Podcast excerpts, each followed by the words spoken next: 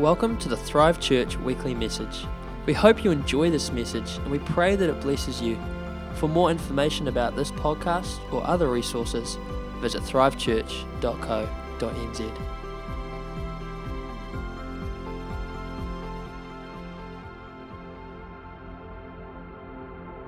Great to be here today, uh, preaching the word with you. And uh, hey, just want to do a bit of a shout out to Tim Good, who's out there. Over there, this guy over Easter. Yeah, everyone say hi, Tim. Hi. Yep. He is the man with the paintbrush, and he has painted the entire this entire room um, and freshened it up. So give him a high five and some, yeah, give him some love, a clap. Maybe even a kiss on the cheek. Um, probably not, anyway.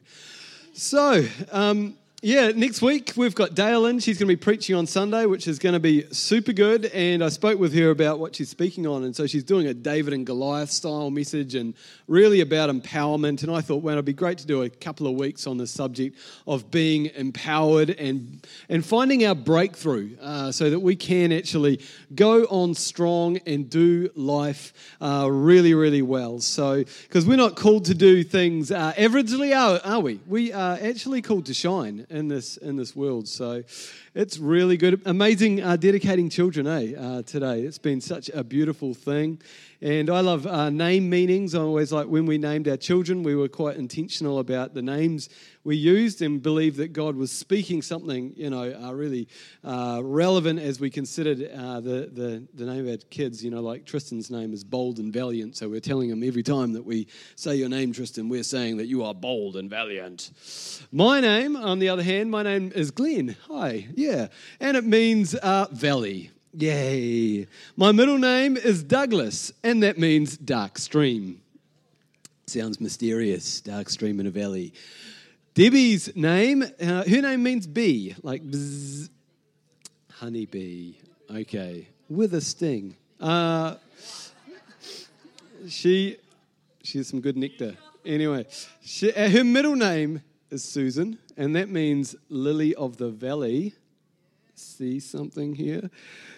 Combine our names, right? And we've got a bee sitting on a lily in a dark stream that runs through a valley. There we go. Pretty awesome, eh? You can make anything, like, amazing when you really think about it long enough. So uh, this morning I'm going to be sharing a, a story about a man who needed a name transplant. But more than a name transplant, he actually needed a, an identity uh, transplant. So we're going to jump into this story uh, this morning, and it begins on a road in the middle of a night.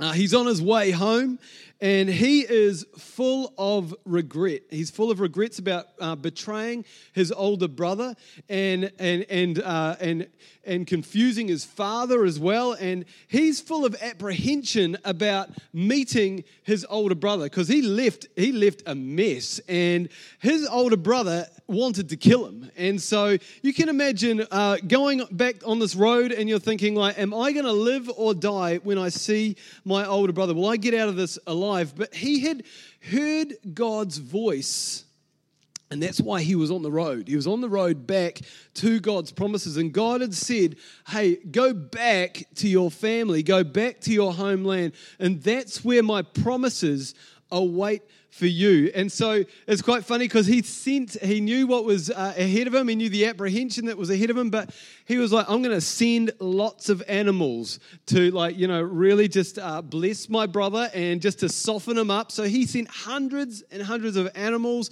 like millions, of, like uh, millions, but like herds of camels and all that, all those kind of, you know, sheep, goat, everything. You you think of an animal now, and it could be want to be one of those animals.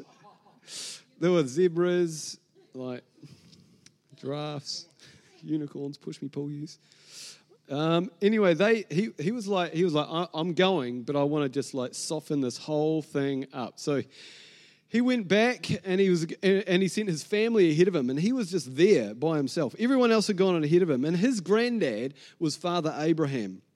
His name was Jacob, and he was going to become the father of the twelve significant tribes of Israel. One of those tribes was, and uh, one of his sons was the son Joseph, with the, you know, technical dream coat, and he was uh, he was amazing as well, and he had incredible influence in the Bible. So we're going to jump into the story at Genesis thirty-two right now. So if you've got your Bibles here, you could turn to them, but you probably don't, so just look at the screen.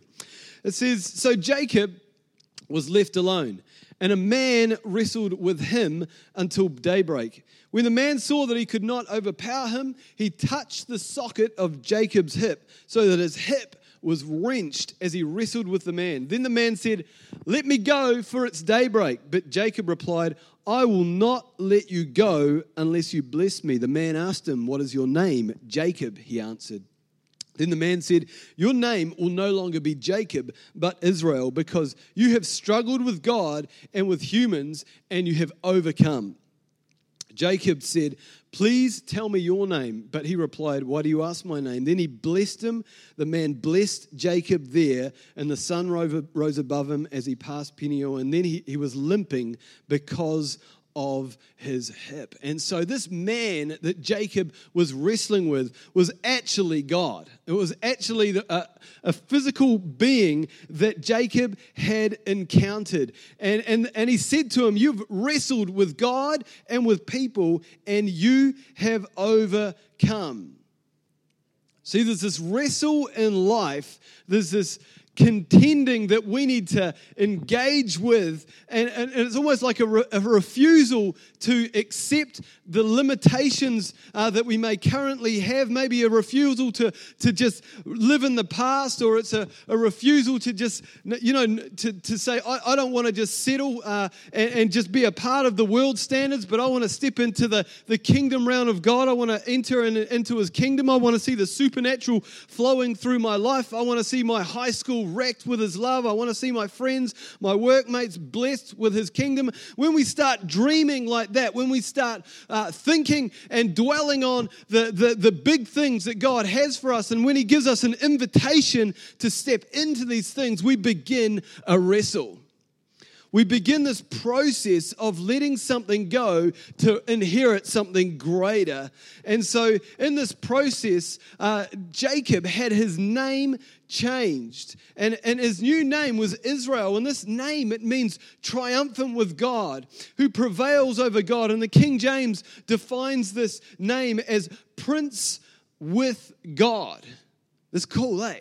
Like this wrestle, like this name change, it actually redefined who he was. And so God has created all of us to be overcomers.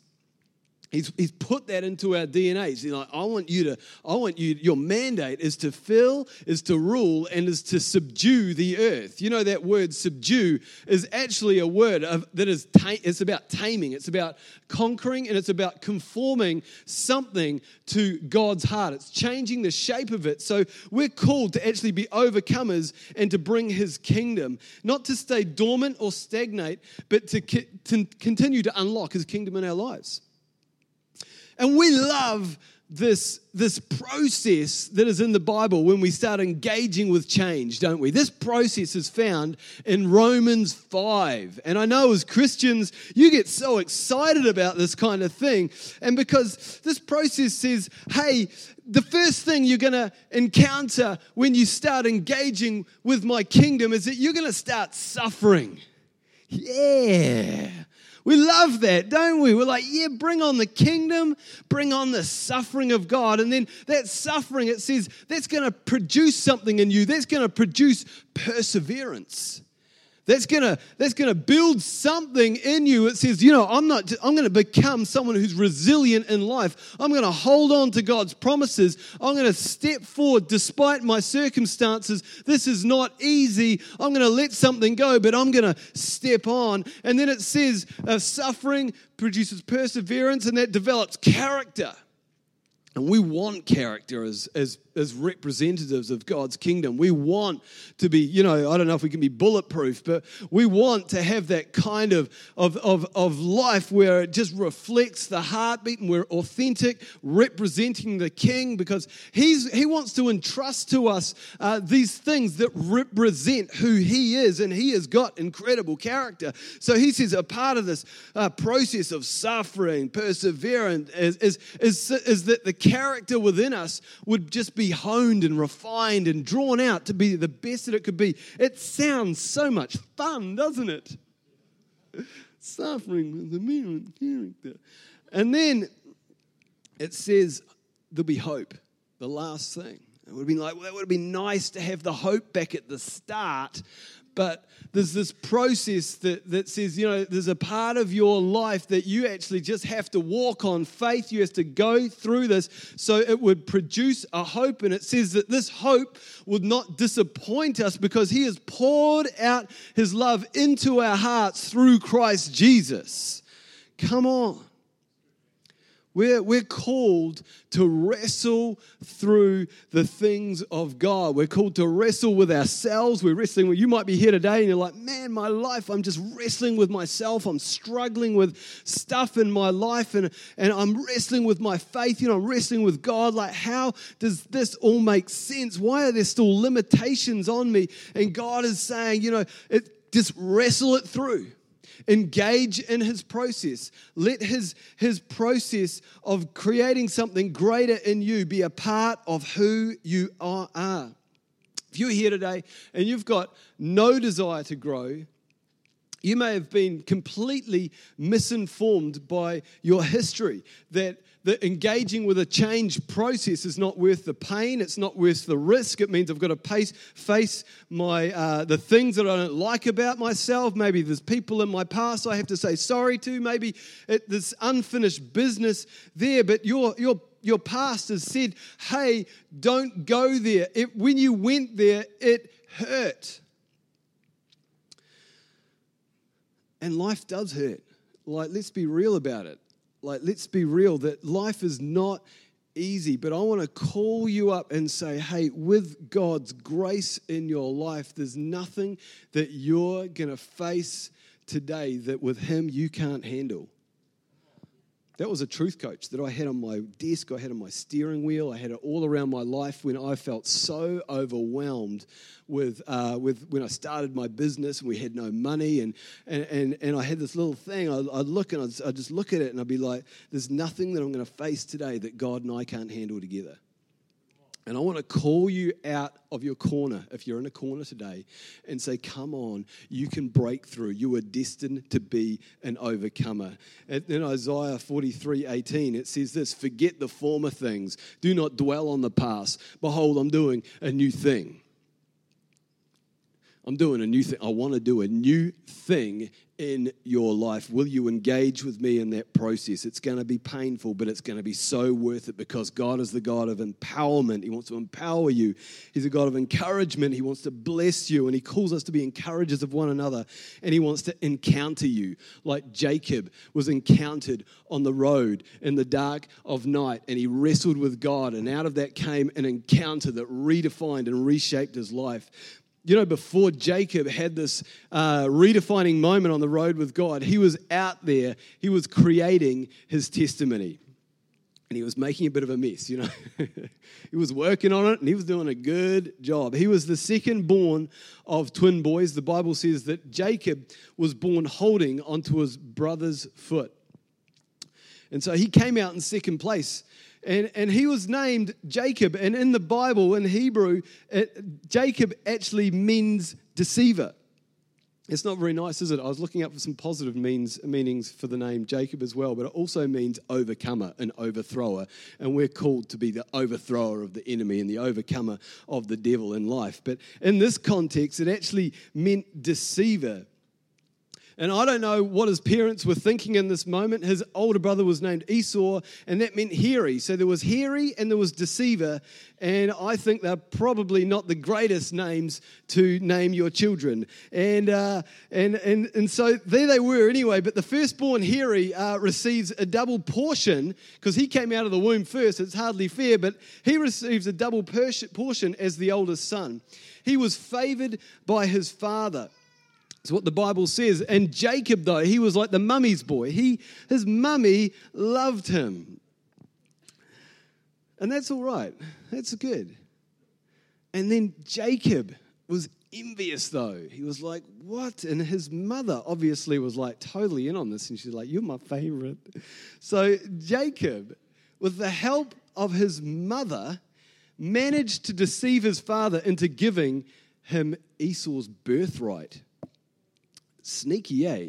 So his dad was going blind.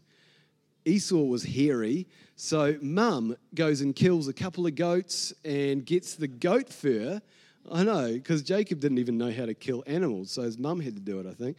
And so she covered him in goat's fur, and so he went to his dad. His dad couldn't see, reached out, touched him. He's like, that's the hairy guy, man. He's definitely Mister Hairy. So that's Esau. And so, and then uh, um, Isaac, his dad, pronounced this beautiful blessing over Jacob, who is sneakily undercover.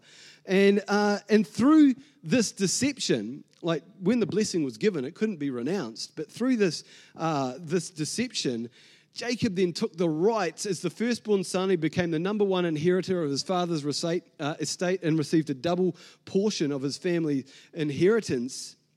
You can imagine what that did to the family. Like Esau would have been like, yeah, I'm going to kill you. That hurt my throat. Yeah. And dad, and dad was so upset. He was devastated. See, Jacob... Jacob's given, given name was starting to define him. Deception had become his mode of operation in life. And and then it's, you know, what comes around goes around. And he was out of there because that was just dangerous living with his family after then. And he went somewhere else. And he gave, then he, then he met this beautiful girl called Rachel. He's like, duh, I want to marry you. I love you so much. And uh, he was just smitten, and he was so smitten. He went to her, uh, her dad, uh, Laban, and he said, you know, hey, um, can I marry your daughter? She is a knockout. And, and Laban's like, sure, buddy, you just give me seven years of hard labor, and she's all yours. And she must have been amazing, because that's what he did. Seven years of hard labor. He, well, I don't know if it was hard labor. He might have just been on the tractor. But he was, he worked for seven years before he had the right and permission to marry Rachel. She must have been some kind of, like, sweet girl. And then, though, the wedding night happens. Most of you guys know the story. But the father switched out his daughter Rachel with his older daughter Leah. And so they woke up in the morning, like, how are you, huh? You know, that is an awkward moment. And he had been deceived.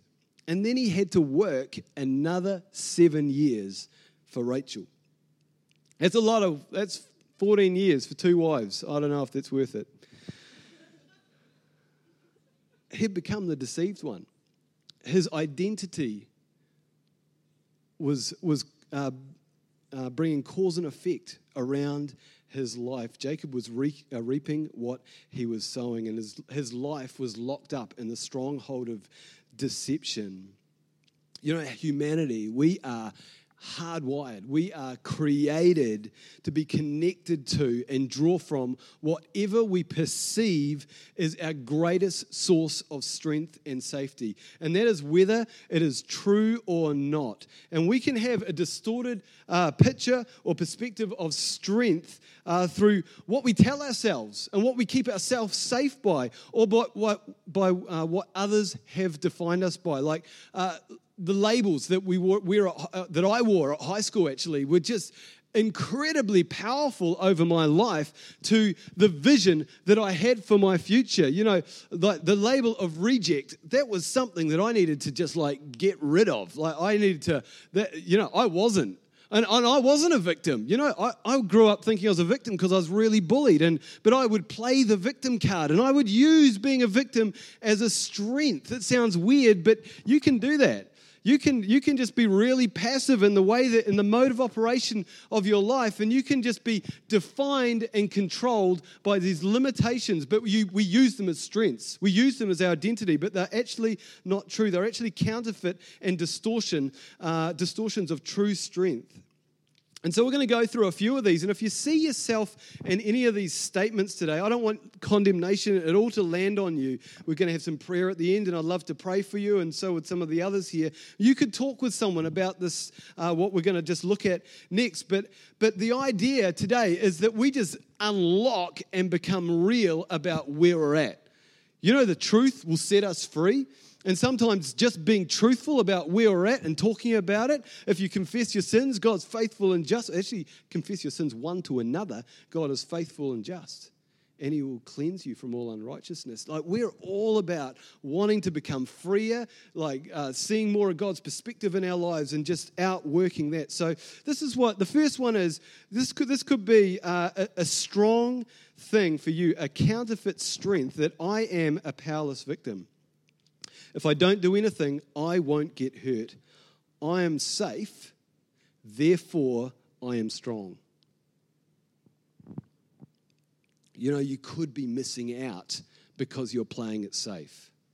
God has called you into a position of victory. The Bible says that he gives us his shield of victory. His right hand sustains us. He stoops down and makes us great. He wants us to not adopt a victim mindset in our life, but he wants us to take on a victory, a banner of victory, a, a represent the King of victory. He did, he's not a loser. He's not, he's not losing the battle for this world. He is in a position of victory, and he's calling us to occupy that place of victory.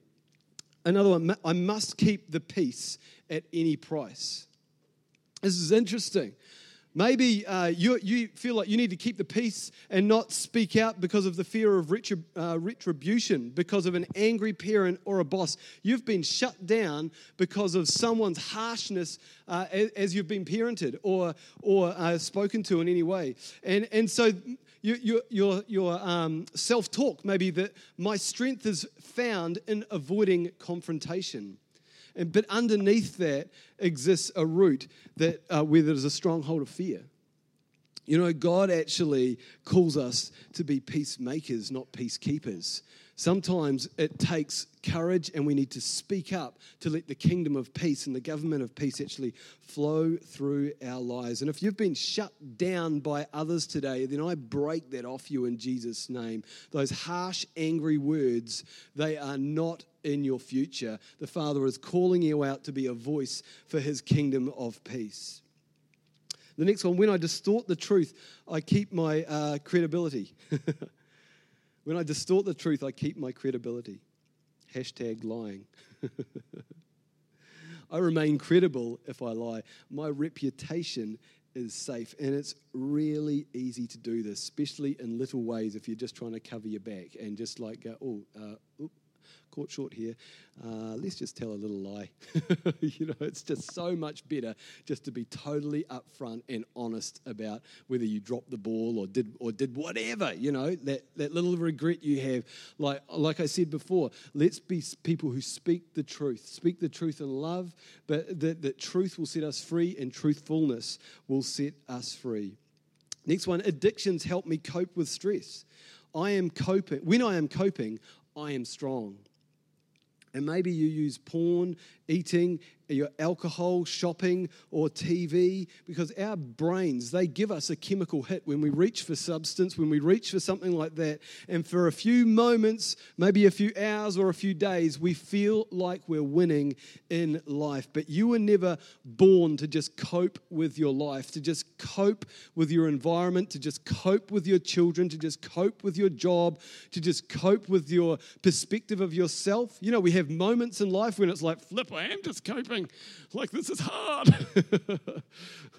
Like when the twins were born, I was like, whoa. My twins, not Esau and Jacob, just in case you're wondering. But if you are stuck in a rut of just coping with your life, then God wants to break you out and call you up into a place of success and vibrancy and liberty and freedom. You're born to live from a place of victory.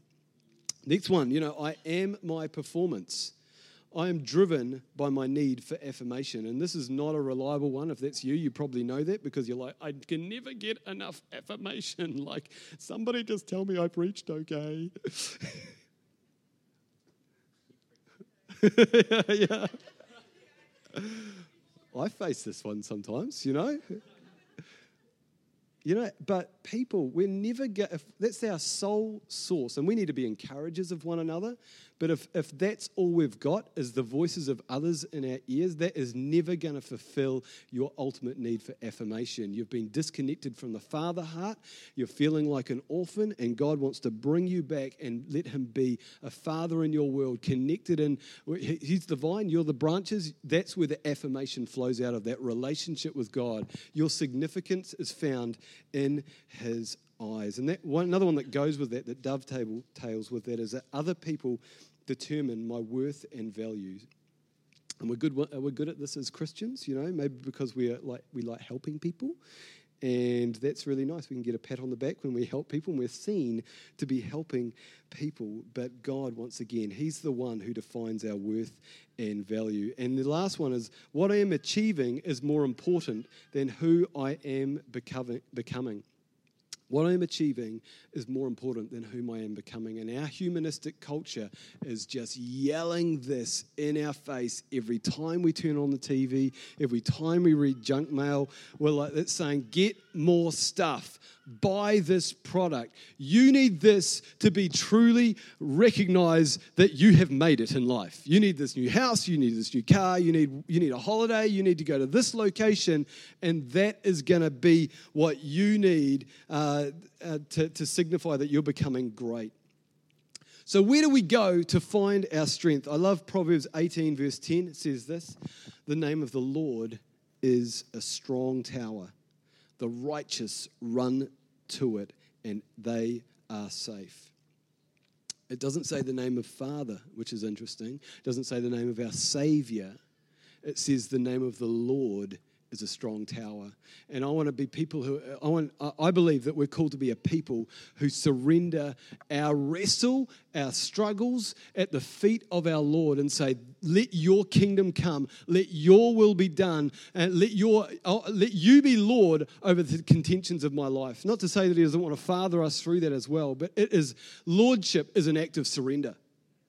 And he, he desires to flow and be the strength. See, it says, when he is the Lord, he is a strong tower. And you can run to him. Don't run somewhere else. Run to him. But you know, the strength providers in our lives will ultimately become the strong towers or the strongholds that we live from. And I want you, I don't want you to miss out when the foundation of your tower starts crumbling, that you realize that you have not been in the strong tower, that the Lord's name is your strong tower. In World War Two, there's this incredible battle. It's, it's one of the biggest uh, battles uh, in the history of World War Two, and it's when the British and the American army, they have to cross the English uh, Channel to invade France, which Germany has overrun, and so it's occupied by the Germans at this time. And so the American and British army are like, we've got to get to the beaches to do this. We can't go to the harbors because we're going to get blown apart. We've got to get to the beaches. The problem at the beaches is that there was no harbor. They had absolutely no way of getting their troops, uh, like refueling their troops and refueling their vehicles and, and creating a haven, a beachhead, a stronghold that they could then go on and take the invading forces into. And they came up with an incredible plan to build these Mulberry harbours, and they were concrete um, barges, and they were built in the U K, and they floated them across the English Channel, and then they filled them up with water and they sunk, and they basically became like a strong harbour.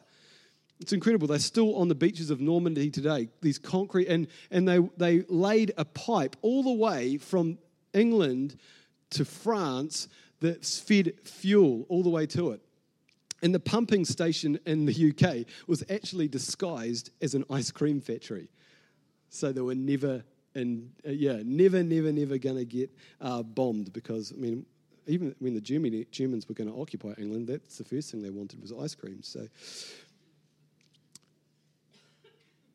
so I love this picture of how we can translate that into our lives, that God is actually wanting to bring advance into those places that the devil occupies. But we need to turn towards him. He wants to fuel the assignment and fuel the exploits uh, and, and the intentions of our heart uh, as we step and we, as we move towards uh, victory in those areas of tension and wrestle in our lives.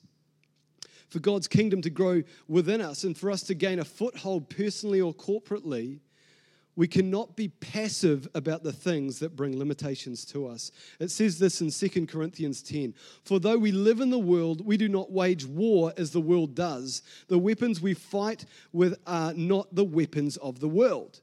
On the contrary, they have divine power to demolish strongholds." We demolish arguments. So what's a stronghold? It's an argument. And every pretension, it's a thought that sets itself up against the knowledge of God. And we take captive every thought and make it obedient to Christ. See, the stronghold that it's talking about here is the stronghold of our mind. It's not people that aren't at church and, and, and the media and all those things that we as Christians were like, rah, FOLO, then we'd be awesome. It's actually talking about the strongholds that are in our own life. The Message version says this, "We use our powerful God tools for smashing warped philosophies, tearing down barriers erected against the truth of God, fitting every loose thought and emotion and impulse into the structure of life shaped by Christ." See, God wants to do a great work in us and conform our thinking, our emotions, our intentions to the structure of the government of heaven. And we've got to wrestle that through every day of our lives, usually, at least every week. And I just want to bring a couple of thoughts from Jacob's story as he broke free from this stronghold of deception that may apply to you today. The first thing that Jacob did was he heard God's voice and he moved towards the promises that God had for his life. Jacob's journey had taken him away from his family and God was calling him back to his home homeland. The reality is for us when we start moving towards God's promises is that we're actually often confronted with our old enemies. And on his way home, Jacob knew that he was going to be confronted with his older, angry brother. And I just want to encourage you today that as you move towards the kingdom of God and the will of God, you do not move towards him alone. You move towards those things and those corners and those frustrations and those those those barriers that are blocking your breakthrough. You move towards that with the heart of God. And and and it says that, that along the way, you know, Jacob had sent everyone in front of him and he was all alone in the night and God encountered him. And in that moment when he was moving towards those limitations and, and the fear and, and, and the and the just the unanswered things of his past, God broke through for him and re- reshaped his identity. Hebrews four says that we've got to fight to enter our rest. And in the rest in this context of this verse is the promised land. It's the promises that God has for our lives. Let's just stand this morning and we'll just close here. I just want to invite the band up. I love it that Jacob, Jacob's identity was reborn as he faced his his past, you know, as he faced those the tests of his life. He became Israel, he became triumphant with God. I just want to speak Psalm twenty-seven over you this morning. How about everyone just close your eyes and just maybe just lift your hands to the Lord and put your hand on your heart. The Lord is my light and my salvation. Whom shall I fear? The Lord is the stronghold of my life. Of whom shall I be afraid? Holy Spirit, we just receive your presence today. We receive your government. Your word says that the mind governed by the Spirit is life and peace. And we receive your government today and your strength in whatever we're wrestling with, whatever we're contending for, whatever we regret, Lord. We just thank you for your guidance as we don't ignore life, but as we move towards the wrestle of the breakthrough with you.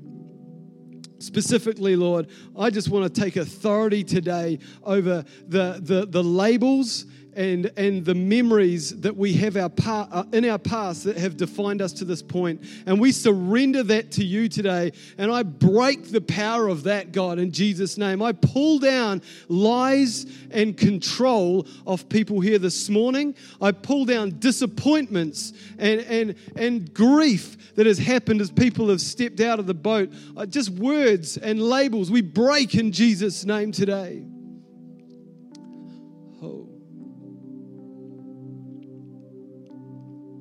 Just breathe your breath, your wind of freedom over everyone here, Lord. I just release freedom over people, Lord.